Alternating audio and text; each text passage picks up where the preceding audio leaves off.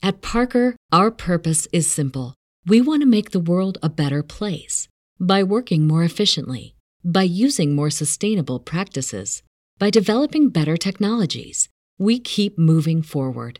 With each new idea, innovation, and partnership, we're one step closer to fulfilling our purpose every single day. To find out more, visit parker.com/purpose. Parker, engineering your success. Everybody in your crew identifies as either Big Mac burger, McNuggets, or McCrispy sandwich, but you're the Filet-O-Fish sandwich all day. That crispy fish, that savory tartar sauce, that melty cheese, that pillowy bun? Yeah, you get it every time. And if you love the filet of fish, right now you can catch two of the classics you love for just $6. Limited time only. Price and participation may vary. Cannot be combined with any other offer. Single item at regular price. Ba da ba ba ba.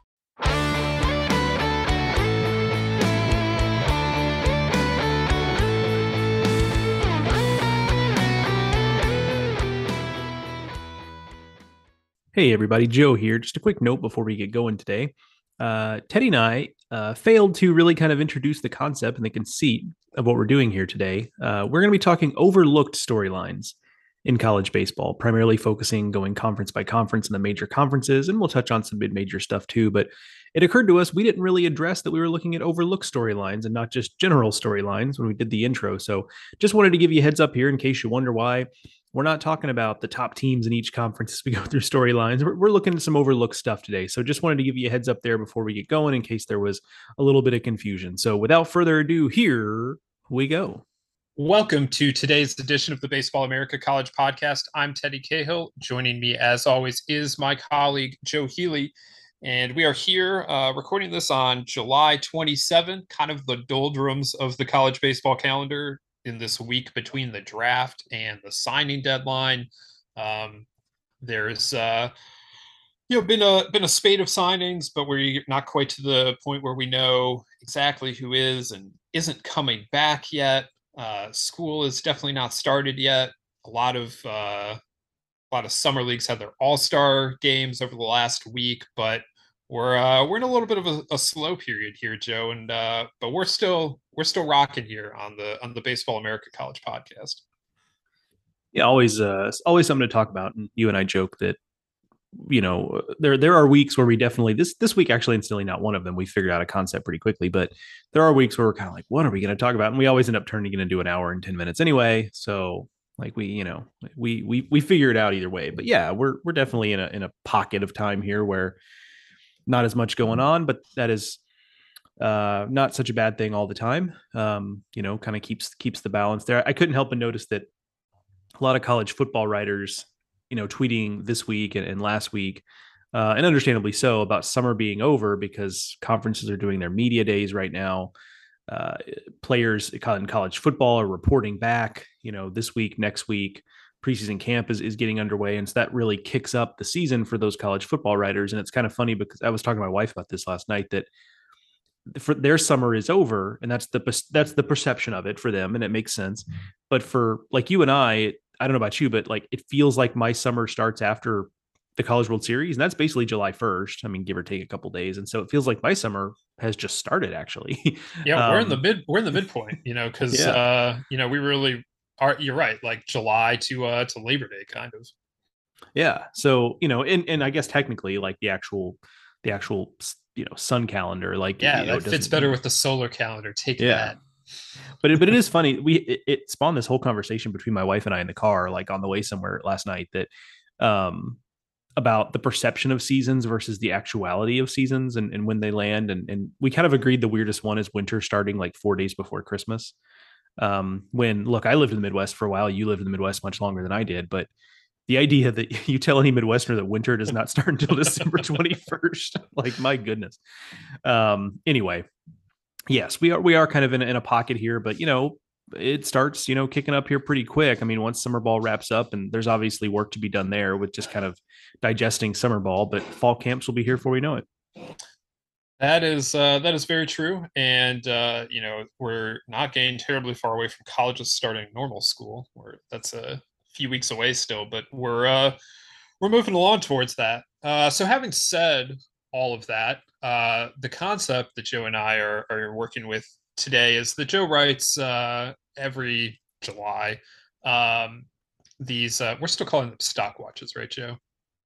Well, stock so I've, I've shifted the format. That's part of it.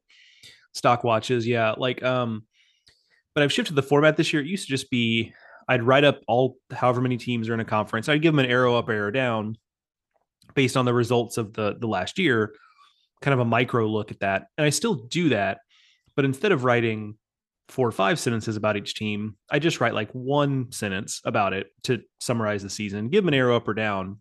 But also in the piece, I'm doing like an overview introduction of just basically a 30,000 foot view of how the season went from that league. I'm also writing here's three breakout players, defining breakout as wasn't a star last year or two years ago, was a star this past season, the Trey Lipscomb types, if you will.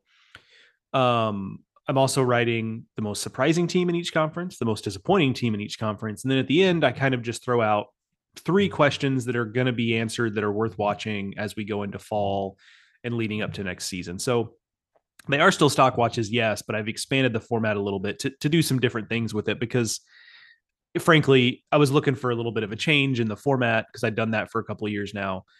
And also I found that it felt like a little bit unfair that I don't know that like the totality of the season was just going to come down to whether I kind of somewhat arbitrarily sometimes give a team an arrow up or down or to the side. I do arrows to the side too.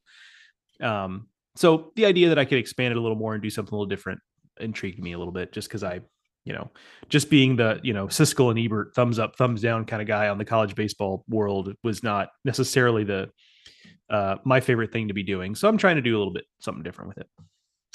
So you can see those for the six biggest conferences and look, uh, those are Joe's decisions about what the six biggest are. Don't don't come crying to me about why Conference USA didn't get included. Um, those are all on the website now. Um, and uh, yeah, we're gonna run through some thoughts that uh, that exercise sparked with Joe and and talk through some of the storylines uh, and just kind of use this as an opportunity to put a final bow on the 2022 season. Uh, and uh, you know, then we'll as the as the calendar flips to August next week, looking ahead, we'll um, be wrapping up the uh, the the signing deadline, which occurs on Monday, and um, we'll probably also have an updated version of the uh, never too early top 25 as a result of of the draft the first one dropped. Before the draft we didn't talk about it much because of the timing of it all uh, but we're going to get into that more uh, next week as uh, we we have more clarity on uh, on the draft results then so this is kind of our final look back at the 2022 season. And then as the calendar changes over the weekend, we're going to start looking forward to uh, to 2023 uh, already. Now that doesn't mean we'll completely ignore 2022. As you know, when we talk to interview guests, we oftentimes talk about the season that was, but this is kind of uh, the last big look we're we're going to take uh, here on the podcast at uh, at 2022. Uh, all right, Joe. So this is uh, this is kind of your your thing. So let's uh let's start where where you want to start here. Yeah, this is uh we're gonna switch seats on the bus. So it uh, doesn't happen all that often, but hopefully the bus to... is parked. We're not doing this mid uh midstream. yeah, that's right. Yeah, well, I mean, yeah, we're gonna park the bus to switch seats, but uh, I'm definitely gonna gonna punch the accelerator once I get in it. um, I've always wanted to work. You know, the bus doors, like in the school bus, how you have that handle that open. I get, I assume public buses, but like public transportation buses probably have them too, but the way that door opens like that, that I've never really gotten to do that. I felt like that would always kind of feel satisfying. You know what I'm talking about? I, I do. I think that uh, in like the newer, like, you know, big public transit bus, like, I don't think it's a, like, I think in old school buses, at least, it like that's a mechanical thing. Like the driver's like literally like opening the door himself. And, and I think that in public transit, it's like a hydraulic situation. Yeah. Hmm. Interesting. Bus engineers, get at us yeah, progress not always good in my opinion in that in that regard. The the handle is fine anyway. Uh, okay, so yes, I so I did actually do a, season review and stock watch for the American, as Teddy alludes to. Uh, you know, CUSA and the Sun Belt were better leagues this year, um, but I went with the six traditionally the six biggest best leagues. I do not have. If really I can any... interject here, Joe sure. and I were talking about Sun Belt stuff before we hit record, and uh, quickly, Joe, do you think now in the new Sun Belt era and the new American era, when once that starts, like, are we going to view the Sun Belt equal to the American or greater than the American? I think. I mean, I think. I think there's a real chance that it's that it's better. I mean, because uh, I, I think I do think there's. I wrote about this a little bit, like in the American season review, is that I, I do think there is like a a real question of does the American become even more than it already is because we're there, but does it just become even more of East Carolina and a bunch of other teams, right? Um, I think the Sun Belt has a has a has a greater chance to be a more diverse uh, conference in terms of the teams that are at the top, the teams that are getting to the postseason. I think ultimately they're going to occupy a similar space. I don't think one is necessarily uh, leaps and bounds greater than the other, but but I do think there's a very real chance the Sun Belt just ends up being a, a better league, even if maybe okay, maybe East Carolina does break through to Omaha at some point, and you've got that one team that succeeds at a higher level than the rest. But uh, in terms of a top to bottom conference, uh, yeah, I think the Sun Belt's got a great chance to be better in the end. I think that's right. Definitely the diversity is right. Uh, I guess at some point it'll depend on like, do you measure the conference on number of bids or on how far those teams go, and then we'll see if Coastal can recapture and Louisiana Lafayette can recapture like what they've been in the past as Omaha teams, and Southern Miss also as a as an Omaha team, or if uh, you know lately those teams have been just going out in regionals. Who who who can make super regionals more regularly will will become more interesting, I think and it feels like the American's going to need some projecting, right? Like you need to project does Charlotte stay on this kind of trajectory, right? I mean, they didn't make regionals this past season, but they were they were still a very good team. team. Like yeah. right, they they could have could have easily been in that mix if a couple things go differently. Um, you know, does UTSA continue its climb, or was this this season, this past season, kind of a little bit of a ceiling, or do they have more, you know, more rope there? Uh, does Rice ever get back to something approaching a functional, like high level program? Like there's, feels like the Americans got some projecting to do, whereas you can plug and play on the Sun Belt in a way that I just don't know that you can necessarily beyond East Carolina in the American. Yeah, I think that's fair. I mean, like there's and there's hope for teams still in the American, like Tulane and um, and Wichita, and now Memphis with with Kerrick Jackson coming in. Like, what can they become? But yeah, there's there's more ifs there than like we know what coastal Louisiana and, and Southern Miss are. Right. I think that's exactly right. So, um, okay, well, we'll go ahead and kick this off. Um, I guess we will start with uh, we'll go alphabetical with the Power Five conferences, or at least alphabetical the way I have it. Um, you can make an argument about alphabetical uh, Big Ten versus Big Twelve. Yeah, um, Twelve goes before ten. yeah, that's that, that's how I have it. Yeah. Okay. Anyway, but we'll start with the ACC. So the, the way we're going to play this game, if you will, is I'm going to, for some conferences, I have two things. For some, I have three. Um, I'm going to throw them out there. Uh, I will give Teddy the chance to choose the one he thinks is most interesting. We'll talk about that one, and maybe we'll circle back on on a couple of the others. And Teddy has not heard these. I, I'm sure he can intuit some of these, but he has not heard these. Uh, so, Teddy, I will uh, free you from this this podcast thing that we feel like we have to do, where we have to like have like expansive thoughts on something that's being posed to us. Like, I I will totally free you from that. If you just don't think it's interesting or don't have anything on it, just you can just say so, and we'll you know we'll move on, or I'll say something about it. I mean, uh, you you you should not feel like you need to give an essay on every last one of these topics. So. Uh, okay, ACC. Here's here's three things two things. I'm sorry, I can't read my own handwriting very well. If you saw my handwriting, you'd understand. Um, Pitt, another solid season for Pitt. Um, so I'm kind of interested in the idea of are they hitting are is what we're seeing the ceiling here and that they're going to be maybe they can push for kind of 500 in the ACC this current iteration of Pitt. In some years that's good enough, some years it's not good enough as it's been the last 2 years. Um, and that's kind of what they are or are we seeing the establishing of a new kind of floor for Pitt, which is that the days of Pitt going, I don't know if they've ever finished like this, but 8 and 22 or 9 and 21 or 10 and 20 in the ACC are over. And this is kind of just a new floor for Pitt that they can jump off of, right? Uh, my other one is that I don't know if it's there's another maybe there's a couple of teams like this, and we'll maybe talk about one of them when we go to the Big 12, but I'm not sure there's a team that things went worse for last year in terms of when you looked at the team and said, okay, if this team is going to be good, they need this, this, and that to go correct, to go right. I'm not sure there's a team that missed on that as much as Duke did. Um, you know, RJ Schreck didn't live up to his 2021 production.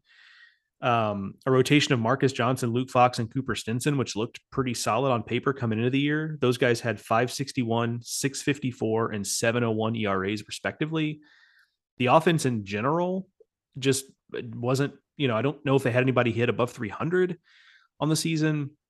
Like it just felt like every last thing that they needed to go one way went the other and that's how you end up with duke finishing 10 and 20 in, in the acc so we've talked a lot of acc this season because of the topsy-turvy nature of it where week to week you didn't know what you were really going to get.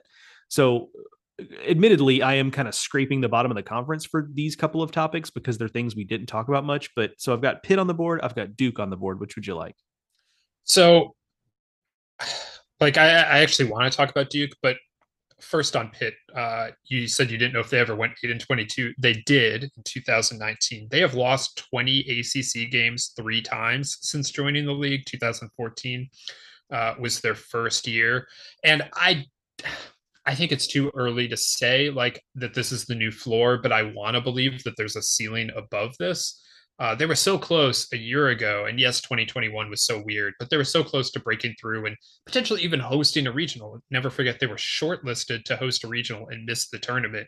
Um, and yes, they, you know, they've barely finished above 500 overall in each of the last two years, and have yet to have a winning ACC record. But I want to believe that that was the start of something and not the end of something, not the result of them being an older team. That I, I think that they're Mike Bell is working towards something there, uh, and like we'll see in time. But more, I'm more interested in the Duke situation because they had several players drafted off of that team. Still, um, it didn't come together for them, and now uh, they have a new coaching staff as well. Chris Pollard had to hire two new assistants. Um, I guess they were moving on from their pitching coach. I, I think uh, to begin with. But then Josh Jordan, the 2018 Assistant Coach of the Year, uh, takes a job at LSU to become Jay Johnson's recruiting coordinator. And so this is now the first time that those two coaches, Pollard and uh, and JJ, are going to be separated um, since like the start of Chris Pollard's App State tenure. And so, I mean, that's kind of interesting just right there that you know they jointly and obviously as the head coach Chris Pollard has more to do with this, but Josh Jordan is one of the better recruiters nationally, uh, and they jointly took App State to you know a regional final and then took Duke to the heights that they've been the last you know five years or so and now that's going to going to be a, just a different dynamic and sometimes that's a good thing um, and and we'll see. Like I like the hire of Ty Blankmeyer to um, you know take over that recruiting coordinator role. And Duke has a lot of talent coming in again uh, this year. They have a strong recruiting class. They had an interesting freshman class, one of their better recruiting classes. I think actually their best ever. And maybe they were just a little too young in 2021 and and you know they had some injuries and they're asking Marcus Johnson to convert from the bullpen to starting and maybe all of that was just a little bit too much. Um, Alex Mooney right now is having a really nice summer in the Cape Cod League. He was a freshman a year ago. What's he going to look like now this year? I, I think there are a lot of players like that that you can feel good about where Duke is headed, but it is going to be a very different look, not only this year, but moving uh, forward. And also just the fact that you know a year ago they were coming off of an ACC tournament title um and now they're coming off of a, a very disappointing you know ACC finish as as you detailed there. Yeah i think i don't a disappointing season i don't think it's any reason to to be down on certainly down on the the program and even looking at 2023 like uh, because to your point i mean Alex Mooney had a really nice year. He's playing well in the Cape. Johnny Santucci had a nice year. He was on, you know, the collegiate national team, at least the the training camp roster. Uh, Luke Storm is a younger player that hit 10 home runs. I mean, they've got some some nice younger pieces that are going to be back. So I, I do think there's a chance that we see uh, something of a a quick bounce back for Duke, and and there is something to I, th- I think you alluded to this. There is something to just kind of an idea of um shaking things up and a fresh start. I think that sometimes can be uh cathartic and, and energizing for for a program. So perhaps that's what's in store for for Duke moving forward. Okay, so we'll move on to the Big 12. Um, Big 12, we talked offline about this. Big 12 was kind of tough too, just because that conference hierarchy, we've talked about this before, doesn't have a lot of movement, right? Like the teams that are at the top tend to be at the top, the teams that are in the middle tend to be in the middle, and the teams that are at the bottom tend to be at the bottom. Um, so I kind of had to work a little harder to, to find things here, but um, we're going to start uh, with West Virginia is my first item here. And I find it interesting because on a couple of different fronts. One is that um, they were better than than I anticipated. I think they were better than a lot of people anticipated. Um, and that's interesting that West Virginia is a program that eh, was able to rebound that quickly. You know, they they were hosting a regional back in 2019. They weren't as good in 2021, obviously, but in 2022 they were right back in that in that mix. And for a program that not that long ago uh, was not that kind of program, I think that's notable. The other thing that's interesting about it though is I think they are the perfect example the perfect program example of how much the bubble shrank and how different the postseason picture looked once we got to selection Monday versus the week before, right? Because that's a team that goes 14 and 10 in the Big 12. And yes, their RPI was what it was. It was 45 ish when they got eliminated from the Big 12 tournament and only got worse throughout the week. So, like the Big 12 RPI problems were a thing. But, you know, they're 14 and 10 in, in the Big 12. RPI was in the 40s when they get eliminated from the Big 12 tournament. That's that's a resume that like is usually pretty safe in the Big 12 and by the time the field comes out they were like not even on the board at that point. And I had a bad feeling about that. I wrote about it when I was at the Big 12 tournament. Um, so they're kind of interesting on two fronts. Like they were I think better than the outside expectations for them were. But also it's kind of disappointing that they were a team that was getting plugged into the field of 64 week after week after week after week. And then in the end they just didn't quite get there. So there's that. The other thing is Baylor. Um, that's the team I alluded to where, like Duke, just nothing really seemed to go right. And I think more so than uh, Duke was a lot of just like guys that didn't live up to preseason expectations for them. Baylor just got ravaged, especially on the mound by injuries. Now, I think you can look at the lineup and say, who's the guy in this lineup that really uh, broke out and who had you know his best season. And I, that like that's that's the thing there. Like that's similar to Duke where the, the Baylor lineup just from guy to guy you didn't really have the guys having career years or breakout years. But on the mound they just I don't I don't know what they could have done. Like by the time they got to the Big 12 tournament they were so so thin on the mound. They were just really fighting for every last out. That's a tough way to live.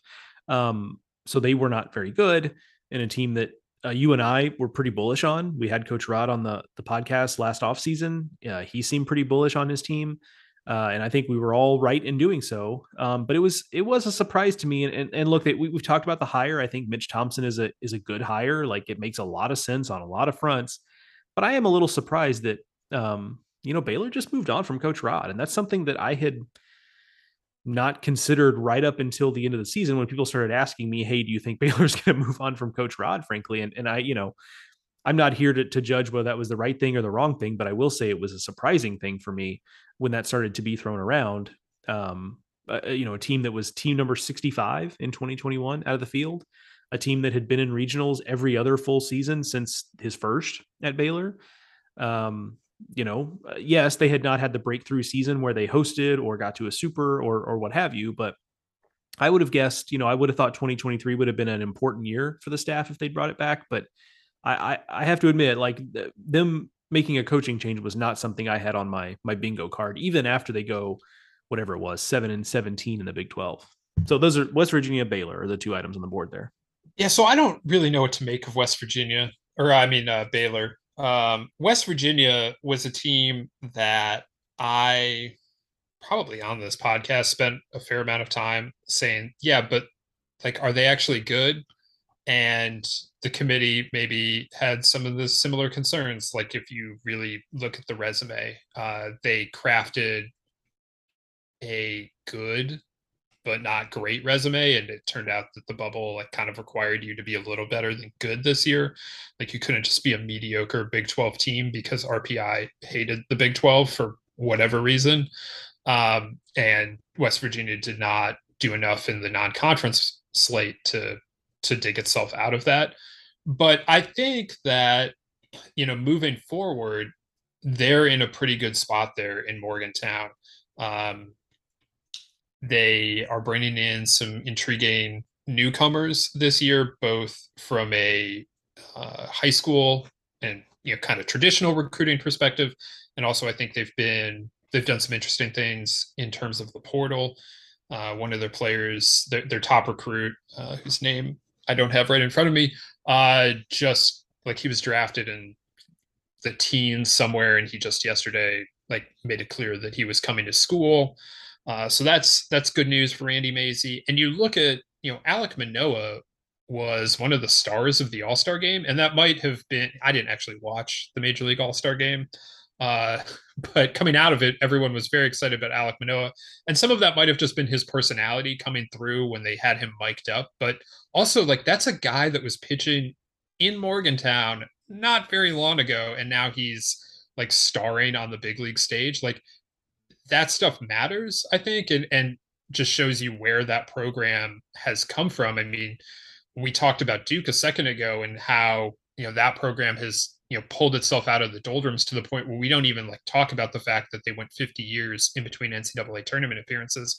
I think West Virginia hasn't been as consistent as Duke in terms of that, but this is also a program that spent decades in in a very dark period and now is a team that we're talking about minimally as being a bubble team. It feels like year in and year out, and I, I think that's a pretty significant accomplishment there from Randy Mazey. Yeah, no doubt. I, I think um, I think that's right. And they, you know, they've they've uh, one thing that's I think impressive about them too is they've not they've been able to kind of traverse the waters of transfer portal and um, having guys get you know like the recruiting piece. Like it's not necessarily a program that's just had the same group of guys who have all kind of you know through 2019 and then obviously 2020 but it, it's not it's not the same roster i guess is what i'm saying. The last basically three or four years that has all just kind of been together and now they're going to reboot the thing. Like to your point they've been pretty aggressive in the portal. They've been of a good development program. Like they've got some interesting arms which is the hardest thing if you're kind of an ascendant program is to, to get the arms together um, yeah, it just feels like that's a, a, program that's in a really good spot. And the ceiling, I don't know, Well, we saw them host a regional, right? So like we know that that's at least the ceiling there. Um, there are obviously challenges with being where they are, but they've just done a really nice job kind of being who they are there, and it's it's clearly clearly working. So um, Gavin Van Kempen is the uh, oh, that's a great soon to be freshman. That is a great name. Uh, put him on the names list watch list. Um, okay, so let's move on to the Big Ten. Um, and speaking of teams in that general vicinity, I've got three items for the Big Ten. Uh, the first one, as I allude to, Penn State, not bad.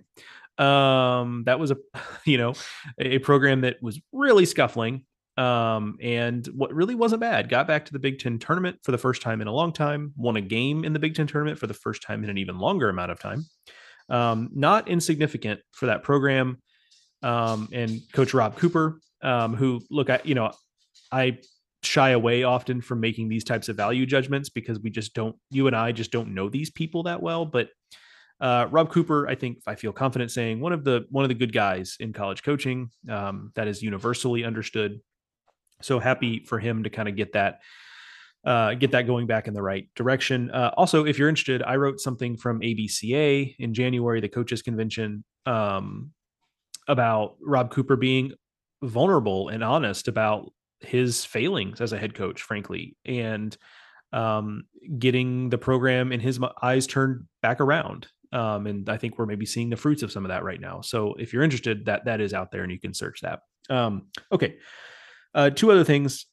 Uh, Iowa did the thing we always asked them to do, and it didn't matter because the Big Ten and RPI, and just kind of in the eyes of we know now in the committee, because Rutgers Rutgers didn't get in. Um, Iowa did the thing we asked them to, where they just took care of business and they didn't have the late season slump. and they won the out of conference games that they were looking to win. Um, unfortunately for them this year, one of the teams they beat was Texas Tech, which the RPI also did not love. so that wasn't quite the big time RPI win it would have otherwise been. Um, but it just didn't matter this year. It was a very good team, especially on the mound. Um, so I feel for them a little bit because I think this team was better than um, some of the other Iowa teams that have gotten arguably closer to the postseason, and it just wasn't meant to be. And then finally, Indiana, Nebraska, Ohio State all weren't very good last year. Um, I think that really affected, as I wrote in the Big Ten season review, I think that really affected the depth of the league. I think that's why a big part of the reason you saw what you saw in terms of the postseason pecking order there. But uh, the Big Ten really needs those three those three brands, if you will. And I hate using that word and applying it to sports, but they do kind of need those three brands to be firing on all cylinders for the Big Ten to be the best version of itself in baseball. So we've got Penn State, we've got Iowa, and then we've got the Big Ten powers being down on the board here. I don't want to come across as like harping on Iowa, but they lost eight games to sub 100, like RPI 101 and above teams. Like, I they should have got in, maybe, but like also I don't know. Like I I feel for them, but like they lost twice to Wichita State. They uh, I don't know. Like that's a tough one for me. I liked Iowa. I think that Iowa is moving in a good direction. Like you kind of hate that they had Adam Mazur for a year and they weren't able to uh, to take advantage of it. But uh, you know, you, you see some of the freshmen how how well they did, what Brody Brecht did. Um, like I, there's a lot to be excited about with Iowa, uh, and you know, much in the same way that I just said about West Virginia, how they are consistently at least a bubble team. It feels like, and what an accomplishment that was. Like Iowa wasn't quite in the same like ditch that Duke and West Virginia were as programs prior to Rick Heller, but they also like they're not that he has very much elevated the Iowa baseball experience and uh it's not an easy place uh you know we've talked about where they are in terms of facilities relative to the rest of the Big 10 even and obviously just being in that uh the environment that climate um is makes things difficult like they're I feel good about the spot that Iowa is in. I'm very interested though in terms of those like bigger Big 10 traditional programs like where are they going? And I think with Indiana it was pretty clearly like you saw this coming from a mile away Joe that 2022 was potentially going to be very rough. They were just so young all around the diamond. They lost so much. Were they going to be able to to replace it? And the answer turned out to be uh, no, not really. But also, they didn't take a as massive of a nosedive as they could have. And some of those players are very good that they brought in, like Carter Mathison was like borderline freshman All American, and they had a couple other guys like that. Uh, I feel good about them going forward. Some of those other programs now, you know, you look at Ohio State with a new coach and Bill Mosiello, like just a lot of unknowns. And so I find that to be kind of an, an interesting aspect of the Big Ten moving forward. I I totally agree. Like it's um it'll be interesting to see how this stuff kind of um you know pecking orders especially in the Big 10 like the pecking orders aren't as codified as they are in some other conferences right like we feel pretty good about like you know it's part of the reason why Indiana was so jarring not being as uh, struggling as much as they did is because we're just used to seeing them there but that league is not as hard coded as the other ones are. Like you, you do see some movement there, and I don't think the book has fully been written on 20 years. Oh, well, we don't know what the college sports is going to look like in 20 years, but let's say hypothetically in 20 years things look more or less the same. I guess plus UCLA and USC in the Big Ten. Um, the the book has not been fully written on what the best teams in the conference are going to be 20 years from now in a way that in other conferences I think you can be a little more educated about that kind of stuff because they have a lot more history of being top flight college baseball programs. So uh, th- these are important times for some of these programs. And so they also, I think those three are interesting because they are in different places, right? So Indiana has had Jeff Mercer as head coach for a decent amount of time now. There's some proof of concept there. Like I think there's confidence in getting that turned around. Um, just based on what we've seen there so far, Nebraska their coach hasn't been. Mercer's there. only been there a year longer than Will Bolt. Was is it 19 is that his right? first year? Is that right? That might be. Wow. Because 18 was the year that Mississippi State had the like craziness happen. and got to the World Series anyway with Gary Henderson. So that means Lemonis was hired the next year.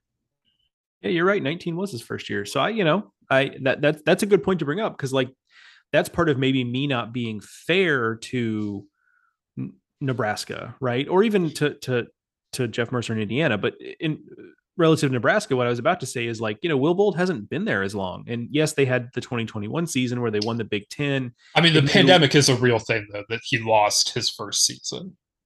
Yeah, no doubt. No doubt. And so, but, eh, you know, point being, probably not because I was going to draw a line between like, hey, you know, this is Jeff Mercer. Like they've had success there. And like, I don't know. I mean, you look at it now and they both have you know, one Big Ten title.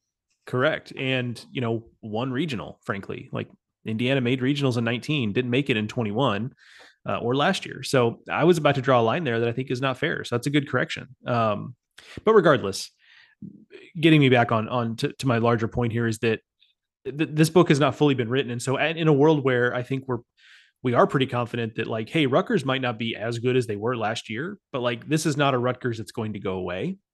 Um, they continue to play really effectively in the transfer portal, in my opinion, um, to find the right kinds of guys to bring back. Uh, and I say bring back because often it is a New Jersey kid coming back from a program that is not in the state of New Jersey necessarily. All they do it's a great niche. Oh, no doubt. I mean, especially because there. the state of New Jersey like is more populous than anybody I feel like realizes. Certainly, right. maybe that maybe that's a me projecting thing. It's more populous than I realize, and like there are just a lot of good players there. Yeah, I mean, Jersey really, in terms of population, really benefits from not necessarily having the biggest of cities in its own state, but bordering several big cities in other states, you know, where like the, there are suburbs of Philadelphia and New York City in the state of New Jersey. um, so anyway, regardless, um, so in a world where Rutgers is ascendant, right? And like maybe Iowa's found a new level because like they've not pitched like that in the past. Like those were real dudes on the mound. And like maybe it's a one off, I don't know. But if it's not, like, okay, maybe Iowa's found something else here, right? And so uh, you know there there is something to be determined here in the in the Big 10 and so uh, these programs already going to be motivated to get going back in the right direction but um you know they are doing so in a Big 10 that I think there's going to be um that it, it is not as easy to to bounce back up and be be the, the class of the conference year over year as it was say 10 12 years ago and we've we've talked about that before. Like um there's a lot of competition for those spots. So anyway well and especially it, it there's a lot of upheaval right now. Ohio state has a new coach. Michigan has a new head coach. Those are two of the biggest programs both in terms of brand recognition and history in the big ten. Uh, we talked about on our coaching carousel wrap that Northwestern, we really liked the Jim Foster hire. Uh, Northwestern is not what Michigan and Ohio State are, but if they're going to, you know, like Rutgers kind of try and upset the apple cart and be disruptive to the traditional order, like that's another thing to contend with. And hey, Minnesota has been at the bottom of the conference for the last two years. We know what Minnesota is capable of.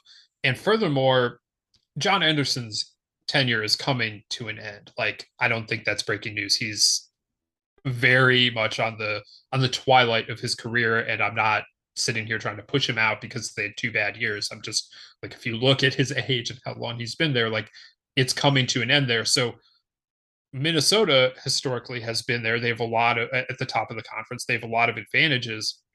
Things are going to change materially in the Big Ten in the next few years just because of the coaching changes that we've seen. So, uh, you know, you see what Maryland's doing right now. I, there, you see what Rutgers is doing. There is room for for programs like that. But to your point, you got to get on the bus now, uh, lest you get left behind as Tracy Smith finds his footing in Ann Arbor and Bill Mosiello and Columbus and, and all the rest of the stuff.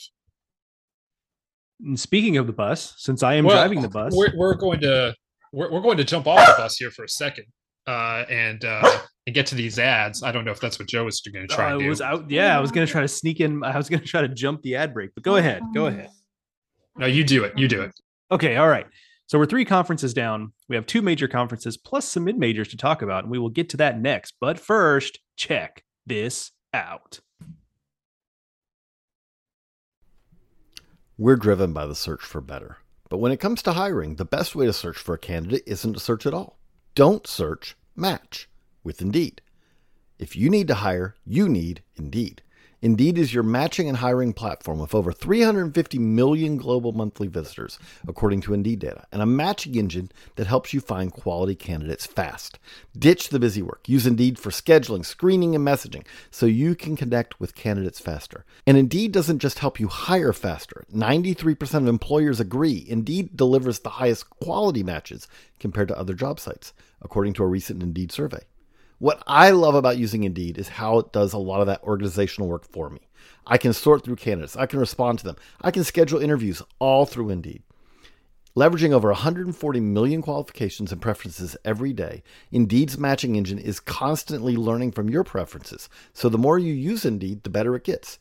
Join more than 3.5 million businesses, including Baseball America, that use Indeed to hire great talent fast.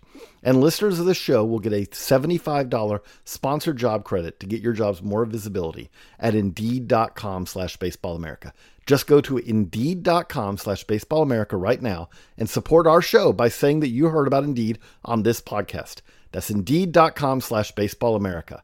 Terms and conditions apply. Need to hire? You need Indeed.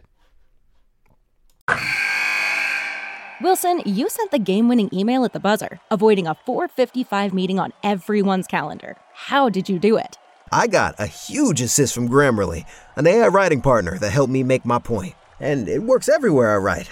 Summarizing a doc only took one click. When everyone uses Grammarly, everything just makes sense. Go to grammarly.com slash podcast to download it for free. That's grammarly.com slash podcast. Easier said, done. All right. Uh, I don't know about you, but that was our our best ad yet, probably. Um, moving on. Uh, okay, the Pac-12. So I've got a couple of um, I've got three items here. Two are pretty hyper specific to the results last season. One is kind of a big picture thing. So the two that are more specific to last season. One is that Washington finished pretty strong last year. They were looking early in the season like they were kind of in a repeat of 2021 when they were at the bottom of the Pac 12, looked like they were going to miss the Pac 12 tournament. Um, just kind of out of character. Like you can maybe quibble with, you know, Washington maybe not being as consistent at the top of the conference from year to year, but they were typically no no worse than a middle of the pack club year to year.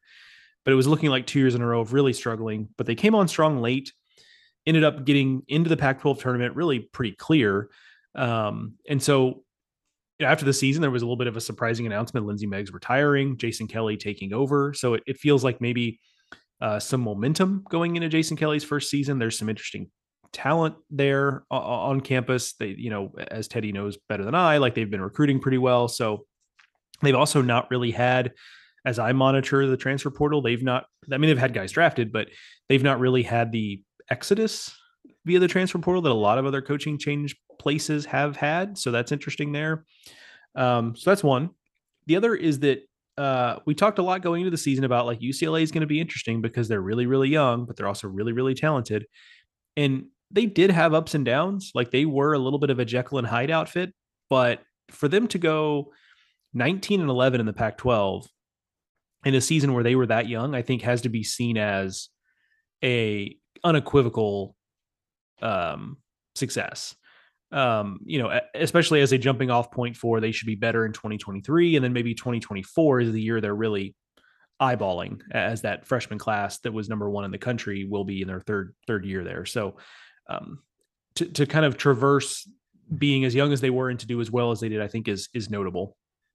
And then the the the big picture thing is that you know Cal was once again right around 500 in the Pac-12, and and yes, that did not end in a regional appearance. So like you know, there's that. Uh, I don't want you know don't want to give him too much credit there, but you know, again, around 500 in the Pac-12, and outside of the brief period of time when Dave Esquer was there and was dealing with the fallout from that program being cut and then being saved, where the recruiting understandably just dropped off for a couple of years because they they lost their class during that period of time, right? So other than the immediate aftermath of that, Cal never really bottoms out as a program. And like we should probably appreciate that more than we do, just given all that Cal has to deal with, right? Like it's a highly academic school. It is a public school, yes, but it is a highly academic school. Um, it is not the cheapest place to, even among publics, to go to school and to live. Oh, by the way.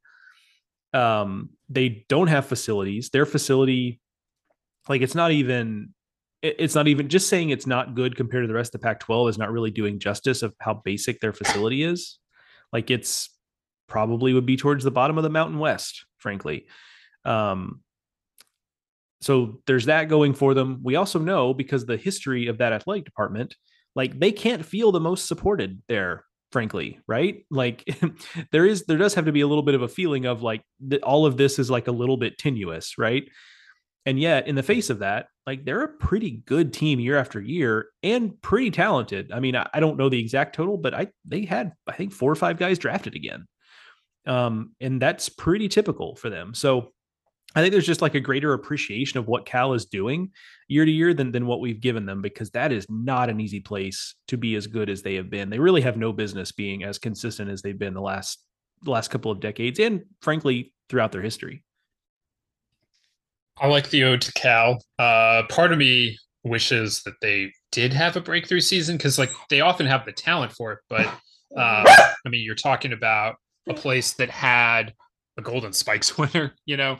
But it, it, it, you, you are right to note how many of the extenuating circumstances that they deal with there and how challenging uh, that must be for Mike Neu and um, you know all of the players to to deal with on a on a day to day basis. I find Washington here to be a very interesting situation because UW is a team that I have often felt going into the season like, oh, I really like UW this year. And hasn't always come to fruition.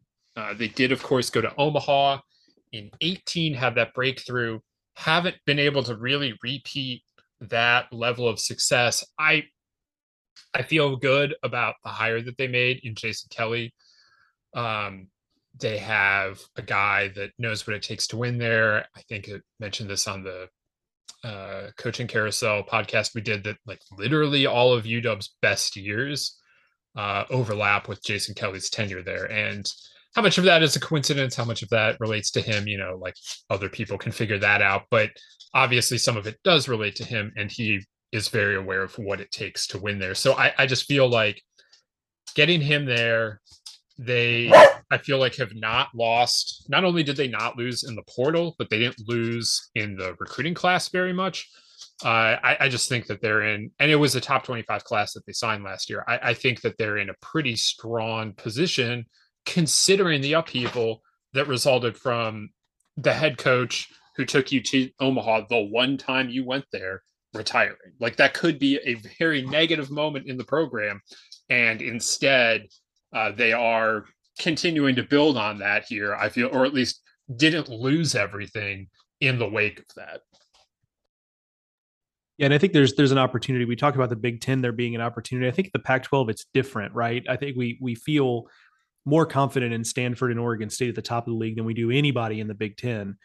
Um, but when you consider that Oregon is is is a lot better, but they're a new kid on the block in terms of being that good. Um, or they've returned to the block, I guess. It's kind of like they they they lived there and they moved out. Now they're back. Um, that's kind of kind of what that deal is there. But um, you know, Arizona State has scuffled a little bit. Now they're being very aggressive in the portal, and I actually kind of like their talent uh, at Arizona State going into next year. So that'll be interesting.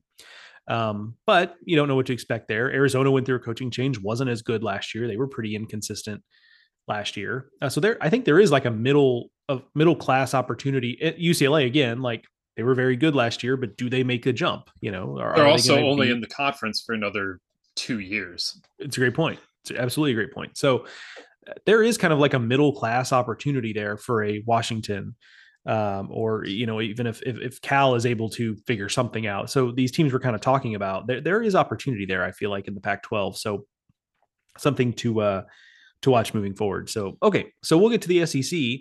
Um, and this is where I remind you that because uh, I'm sure Teddy mentioned this in the in the intro, but uh, you know sometimes I'm not the best listener. Um, that you know we're we're talking about overlooked storylines, right? So we're not going to sit here and really recount. The old. I actually, don't story. think I did. You might have, but I didn't. Yeah, I, I don't know that we did either. So people are probably wondering, like, why are they talking about Baylor in the Big Twelve? yeah, so like these are overlooked storylines.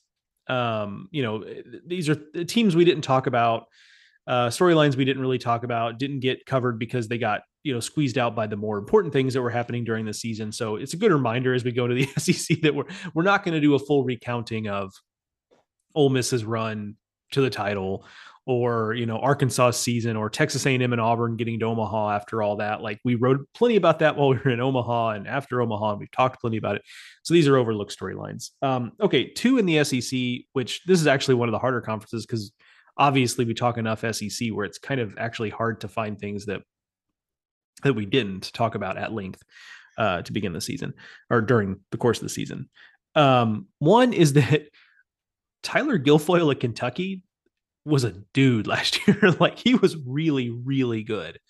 Um, and the SEC is gonna is a league where it's tough to win pitcher of the year because like I I'm gesturing at like everything around me. Like the SEC's pitchers are always going to be upper crust, but like he was not far off from that being like an SEC pitcher of the year type season. That's how good he was for Kentucky in that relief role. Like a Lipscomb transfer who just was absolutely awesome at Kentucky last year.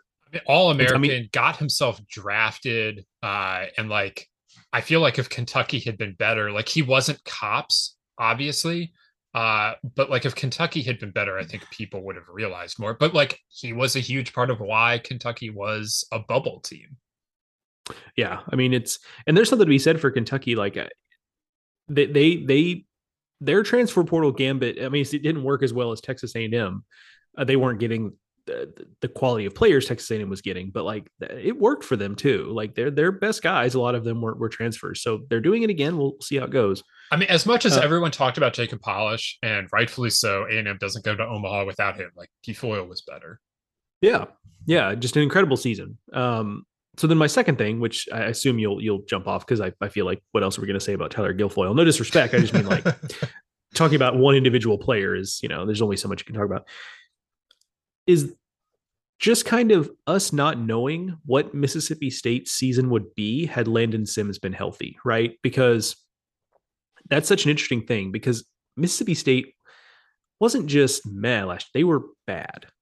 And to the point where you have to wonder like okay what was their ceiling with landon sims right he was um, pretty good to start the season on the other hand they lost a game to northern kentucky in which he started now given his results in his other starts that is probably just a blip on the radar kind of thing versus like any sort of major red flag but it is a data point so how good would he have had to have been for Mississippi State to be a postseason team, right? I mean, they went nine and 21, but we know in the SEC that means if they had won five more games in conference play, they'd be right in the mix.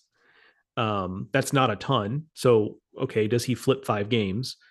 Um, but on the other hand, like they were, they were just bad. They were bad enough last year. I mean, uh, worst record in the SEC that they, it, it, seems clear to me. I guess I should just be a little more direct about it. It seems clear to me that they just weren't going to be last year as good as anywhere near as good as we thought they were going to be, but also a couple of standard deviations worse off than we thought the floor probably was. Um, and I don't think Landon Sims he might have by if he had continued to pitch as well as he had in spurts to start the season, like perhaps he kind of like puts them on his back and drags them to being a bubble team. But I, I kind of feel like that might have been the ceiling of what we were looking at for that team, just given how it ended up playing out. So in this counterfactual, can we also give them Stone Simmons back? Uh, sure. Yeah. Let's let's go crazy. So, like, I think if you give them those two pitchers, like they are bubbly uh, at the very least, and a weird thing happened with Mississippi State, and maybe this isn't so weird. Maybe this is a normal thing, and what happened with Ole Miss is the really weird thing. Uh, but whereas Ole Miss, you know, we've recounted this time and again, and you, you said we weren't going to recount it again, so like I'm not here to to do it. But like, what happened with Ole Miss starting on May 1st happened. Like the dead opposite thing happened with Mississippi State starting the weekend before. That weekend, the last weekend of April, April 29 to May 1, they were at Mizzou and they went one and two, having lost on Friday.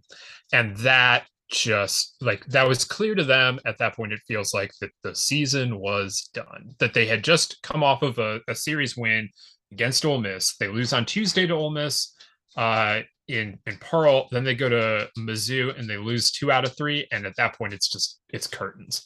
They go one and nine down the stretch. They get swept by UF, by A and M, and by Tennessee. And it's actually worse than one and nine. Like that's me being lazy. Um, it's like one and twelve down the stretch. And I just have to believe that you know, I, I wasn't watching those games, but they lost 27 to 2 on Thursday uh, in that final series to, to Tennessee. I, I have to believe on some level the team just checked out. Um, for, you know, they, they saw where they were. And they lost some close games in there. They lost by one run to A&M on a Friday, and they lost by two runs to Florida on a Friday. But like, I, I'm not saying they were completely checked out, but they were they were done and they understood that and so what happened like the the record looks abysmal but i think that they probably weren't quite that bad so if you give them simmons and if you give them sims i think they wind up being a tournament team maybe even safely a tournament team but not the top five team that we had them coming into the season um i don't know what do you think about that I think that's I think that's about right. You give them a couple more arms because it. Let's not forget that it's not just that you bolt on those two guys and that you get their performance, it also slides everyone down a seat, right? And like so that can, in theory, improve the performance of other guys who aren't getting overexposed, et cetera, et cetera. So it does have knock-on effects that I think would be would be helpful. So I think that's probably about right. Like I think we were looking at something in between what they thought they were going to be and what they ended up being, which is probably a team that was on the bubble and maybe on the good side of the bubble, maybe a little better than that. But they they certainly weren't it's it's incredibly unlikely they were going to go into the postseason as like, oh, this is an Omaha team. Um, now, Ole Miss showed us that like you know the definition of an Omaha team is is uh, a moving target, but um, yeah, it's just it's an it's an interesting thing that that the season playing out the way it did. I think you're right to bring up the idea that like at a certain point it just gets tough to kind of um, keep rolling that boulder uphill when the boulder keeps trying to roll back down onto you. Um, you know maybe there was a point where they just let the boulder go and um, that that happens sometimes. So they're going to be an interesting team. Uh, spoiler alert for when Teddy and I talk about our like off-season top 25 and uh, start to look ahead. They're they're just going to be a team that's going to be hard to peg because of how bad they were last year. Um, it's just going to be tough. It, the, but the talent is good, right? So um, that's going to be a team. We, we are not done talking Mississippi State baseball this offseason. I can absolutely guarantee you that. I want to go back to Kentucky, not because I want to talk more about Tyler Guilfoyle, but I find them to be so somewhat similar to some of the teams we we did spend some time on. Um, you know, Pitt, Duke, West Virginia, Iowa. Like Kentucky in 2017 had that breakthrough, wins a regional for the first time.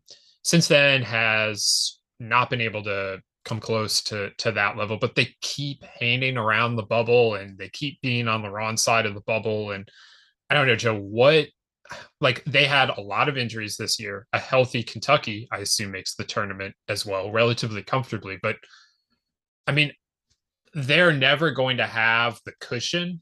Like like it, it was kind of weird that mississippi state like yes those were two of the most important pitchers but there was no it turned out there was no net under them like I'm not surprised there wasn't a net underneath Kentucky when Cole Stupp went down. That like they weren't able to really recover from that. Um, but what what's it going to take for UK at this point to to get back to that level? I think it's a combination of they like that because they don't have the because they don't have the safety net uh, that, that other programs do. I think it's going to have to be a combination of of things coming together. Like I do think it is going to have to be an older group combined, which is hard in the transfer portal era, right? Um, it's harder. Um, an older group combined with having a couple of players that Kentucky doesn't typically have or shouldn't have in terms of I say shouldn't in air quotes because it's you know every it's a lot of individual choices that players make, but I mean like traditionally that Kentucky does not have, and also hitting on the portal guys, which they've done a really good job of. Like uh, you know I mentioned it earlier, but they, you know, Guilfoyle was a, a portal guy. Darren Williams, who was probably their best pitcher until he got hurt, is a transfer portal guy. Tyler Bosma from Miami, Ohio, is a transfer portal guy. He's coming back. Um, they like him a lot. Daniel Harris, portal guy. Hunter Jump, portal guy. Adam Fogel, portal guy. Portal guy. John Thrasher, like those those are a lot of the most important guys they had. So I think they're I think they've got a good niche, right? Like it's kind of like we talked about Rutgers with their niche. Like Kentucky, I think has a good niche of, you know, hey, mid-major player, especially close to them, right? Like Miami, Ohio, not that far away. Certainly Eastern Kentucky with Daniel Harris and Deron Williams just up the road. Um, hey, guy who maybe wasn't a good enough recruit coming out of high school to go to Kentucky. How would you like to play in the SEC? And you're also not a Sonny DiChiara who's going to end up at Auburn, right? Because you're, you're just such a supernova of a mid-major player. It seems like they found like a groove in terms of the right types of mid-major guys they're bringing up. So I, I do think they do that effectively. So I just think it's a they're they're always going to have to be a program. I think, um, for a lot of different reasons, that is just going to have to have some stars align and I think they can do that. I think they came darn close last year, frankly.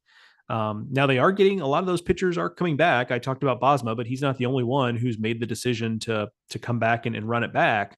Um, 2023 could be that year if if the portal is if the portal work is as effective as it was last year, which is no sure thing, but I, I do have some level of of confidence there. And and I mean, look, let's call a spade a spade. Where um, Kentucky, I, I, don't think a lot of people would have necessarily looked if, if, Kentucky had decided to move on from Nick Mingione. Um, I think maybe we could talk about whether or not that would have been the right decision, but uh, people would not have looked at that and gone like, "Oh, what are they doing?" Right? I mean, in the SEC, you get a certain amount of time to get teams to the postseason and to a certain level, and when you don't do that, you you typically they move on from you, right? And they're going on long enough of not being in the postseason now, where I think people, even if they understand the the difficulties at Kentucky would have understood that that's kind of the game, right? Like that's how it works. Um, but I like, and I mentioned this with Missouri and Steve Bieser earlier this mm. offseason. Like I like that Kentucky kind of, I think, was able to look under the hood and look at what was happening here and understanding that, like, yeah, maybe it is disappointing. The results are what they are. But I think the bones of what they're doing here is actually pretty effective and, and is working on some level, and also just understanding where Kentucky is in the in the grand scheme of things. So I think that was actually a a good bit of, of foresight there by the by the Kentucky brass. And as we kind of talked about with what could have been with another year of Steve Rodriguez at Baylor, I do think 2023 ends up just consequently being a kind of an important year for for this program.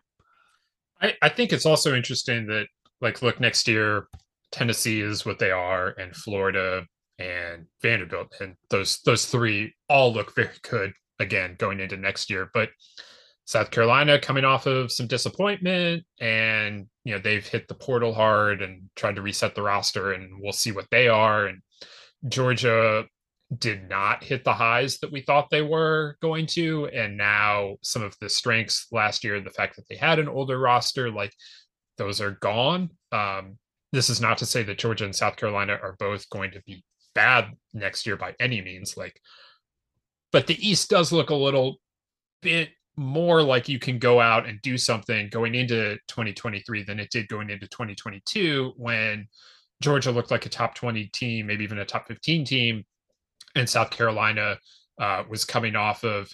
I mean, yeah, they hosted in 21, but like they were also just a, a much better team in 21 than they were in 22.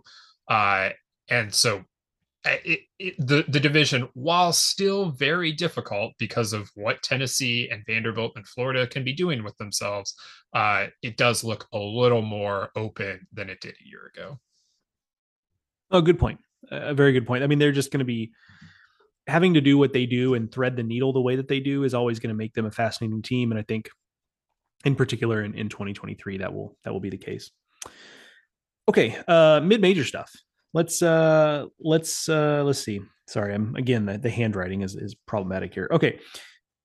A few things here. One uh in the socon uh neither wofford nor mercer made the postseason. And those were two teams you and i had a very serious and understandable conversation ahead of or after the series when they played. I can't remember which um about hey Probably could both, one or both frankly.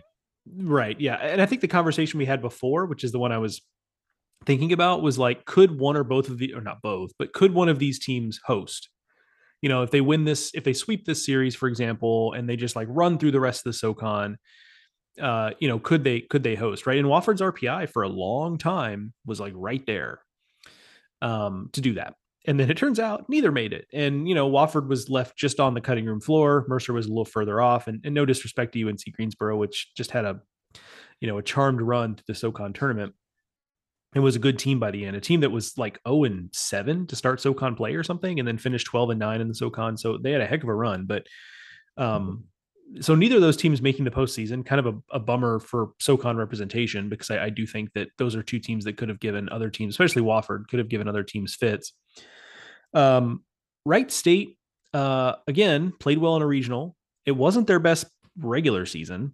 I think that, you know they usually dominate the, and I guess maybe in terms of games back, they still did dominate the the Horizon League, but not to the extent they've done in the past. This was not their best team on paper. Um, and yet they they do all they do in the Horizon League. They play well in a regional, and it, it kind of struck me that Wright State is the program that Oral Roberts used to be. Now Oral Roberts is still very solid. They still get to the postseason quite a bit, but there, if you've been following college baseball for a long time, you know that there's history there under Sunny Golloway, under Rob Walton, and Ryan Folmar has had years like this leading Oral Roberts where you just did not want to see Oral Roberts pop up in your regional because you knew they were going to play well there's a decent chance they're getting to the regional final and fighting their way there. And then they weren't always a four seed. You know, they would they there were years where they were a three, and I think they were even a two, and in what maybe 2006 they were a two. I, I don't know, but 2006 might actually just be the year they got to supers. They might not have been a two, but regardless, um, they had that in them. Um, they don't do that really anymore. Oral Roberts does. Again, still a solid program, winning a lot of games, but they're not getting to regional finals anymore. Uh, Wright State does that though. Um, so they are kind of where Oral Roberts was in terms of, you know, they don't really have the RPI to be anything but a four most times, but they're better than a four most years, even if they do end up being a four. And they're just going to play well in a regional. And getting to a regional final is something they've done in the past and will probably continue to do. Um, and you just kind of have to tip your hat to them because they've clearly uh, figured some stuff out on a program level because this now spans several different coaches um, and is really, really impressive. So, kind of an ode to Wright State there. And my final thing is just the Sun Belt generally. I mean, look, a year ago at this time, Teddy and I were kind of dogging the Sun Belt because 2021 was not a good season for that league. And CUSA had such a good season in 2021 that we kind of thought, like, man, you know, we thought the Sun Belt was going to be the ascendant mid-major conference in college baseball the last few years, and it's really been, you know, CUSA's having this resurging year. Uh, fast forward to 2022, and and CUSA still had a nice year, but the Sun Belt was the kind of the uh, the hot new you know mid major conference where we were you know they had Georgia Southern host and there were a couple of other teams that uh, were in the mix to host Texas State. Uh, certainly, you know what the year they had was impressive. Got to a regional final, um, that was impressive. So um, you know, just a year ago, we were kind of questioning the Sun Belt, and now uh, we're questioning them a lot less because the results in the field, and also, you know, through conference realignment, they are um, adding to their portfolio. Um, you know, certainly uh, with Southern Miss coming in, that's a real positive ad from a baseball standpoint. And so everything kind of seems like it's coming up Sunbelt right now, which is not where we were just as recently as a uh, as a year ago. So there's a little potpourri of mid major stuff. What do you like? I mean, I don't really want to get back into the Wofford should have gone to the NCAA tournament, but like Wofford should have gone to the NCAA tournament. So um, I you know I have a lot of confidence in and hey, by the way, Todd Interdonato still the coach at Wofford. Like talked about a fair amount this offseason, didn't go anywhere. Um, you know, we'll uh we'll see how long he now lasts at Wofford. Uh, I do think that he's a little bit like it. It would help him a lot to have an NCAA tournament appearance, you know, recently on his resume. That that would be that'd be kind of a big deal to to add. Uh, if you're trying to get some of the better jobs. Um, I mean, I, I don't see either Mercer or Wofford slowing down. You know, the SoCon probably is going to run through those two programs for a while, and that's no disrespect to UNCG, which again just won the conference tournament, um, or Samford, which very recently, like a year ago, won won the conference overall. But those two have been two of the more consistent programs, and I, I just really like where they are and where they're headed. Um, and you know, we talked about the Sun Belt at the start of this. You know, with uh, where are they relative to the American now in the new Sun Belt setup? And yeah, a lot of that is, is uh, you know what they have just coastal Georgia Southern, Louisiana, Texas State, add in Southern Miss. But there are other good programs there that are waiting to be ascended or, or that have the ability to step up. You know, we saw what Georgia State did this year. We know what South Alabama is capable of. I mean, that conference, if they aren't getting multiple bids every year going forward, I, I think that's going to be a big disappointment for them. And I don't know if it's going to be an oversight by the committee that leads to that, but just it's going to be disappointing because uh, that that is a league that really is set up to be a, a, very good baseball league. And I hope that they're able to commit some resources. I hope that the realignment leads to them having more resources, you know, however they, they go about getting them. But um, those, those, those are schools that really care about baseball, that have good facilities. I, I hope that, um, you know, this isn't me saying that they haven't had it in the past, but I, I, just hope that going forward they continue to get all the support that they need from their administrations because uh, you know those are those are fan bases, communities, programs that really care about what they're doing on the diamond and, and have had a lot of success doing it. Uh, here, here, I will always be on board for that. Um, certainly, it's a challenging environment for mid majors, and as you know, revenue disparities uh, kind of continue to grow for better or worse in, in college athletics. Um, so yeah, I certainly hope that, those programs that kind of are shining examples of of being able to compete nationally in college baseball, despite not being in one of the the biggest handful of, of conferences, I, I am certainly all always in favor of, of that kind of thing happening. So um, okay, that is our run through of overlooked storylines. I will. Uh, I'm now going to park the bus. I'm going to stand up and we're going to switch seats again. I'm going to let Teddy close us out because he's got this kind of committed to memory in a way that I don't, and we don't really need me stammering through two minutes of of trying to close this out. So, without further ado, uh, let me get up out of my seat. All right, so it's the off season, and you just listened to like 60 plus minutes of us talking about college baseball. So thank you. Uh, and remember that you can subscribe to the Baseball America College Podcast on any of your favorite podcasting apps. If you aren't already, Apple Podcast, Spotify, Stitcher, wherever you get your podcasts, you can find the Baseball America podcast and hit that subscribe or follow button. And like I mentioned, we are on in our off-season schedule. That means once a week. Uh, we'll be back here next week, and the plan is to talk uh, the fallout from the MLB draft signing deadline, and uh, we'll we'll talk our never too early top 25 looking at 2023. From there, we are going to roll into more of our uh, interviews from people around the college baseball world. So if you're interested in hearing from somebody, if you want Joe and me to ask somebody in the college baseball world what their favorite sandwich is, uh, let us know. I'm on Twitter at Ted Cahill. Joe is at Joe Healy BA. It's probably the easiest way to do it, though you can also drop it in a review on Apple Podcasts and we will find it there and hopefully be able to uh, to fulfill your requests. Um, plenty to read over at baseballamerica.com. Uh, with the trade deadline coming up, if you're into Major League Baseball and the prospects that will be on the move over the next week, we'll have you covered there. Carlos it, Collazo is hot on the trail of the next high school class, and uh, Joe and I we, we we write every once in a while still, so you can uh, you could fill your day with with Baseball America reading uh, over at baseballamerica.com. Thank you all for listening. Joe and I will be back here next week and every week throughout the off season. Uh, so remember to uh, to subscribe, and we look forward to uh, you know providing a little bit of college baseball into the next few months, which uh, obviously are a little little less college baseball heavy than the than in season. But if you're if you're into it, we've got it for you here uh, once a week. So thank you all for listening. For Joe, I'm Teddy. We'll talk to you next time.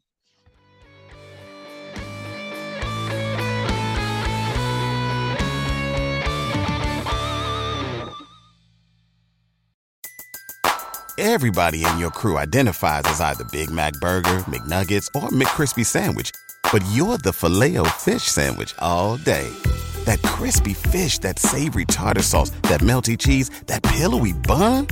Yeah, you get it every time. And if you love the filet of fish, right now you can catch two of the classics you love for just $6. Limited time only. Price and participation may vary. Cannot be combined with any other offer. Single item at regular price. Ba da ba ba ba.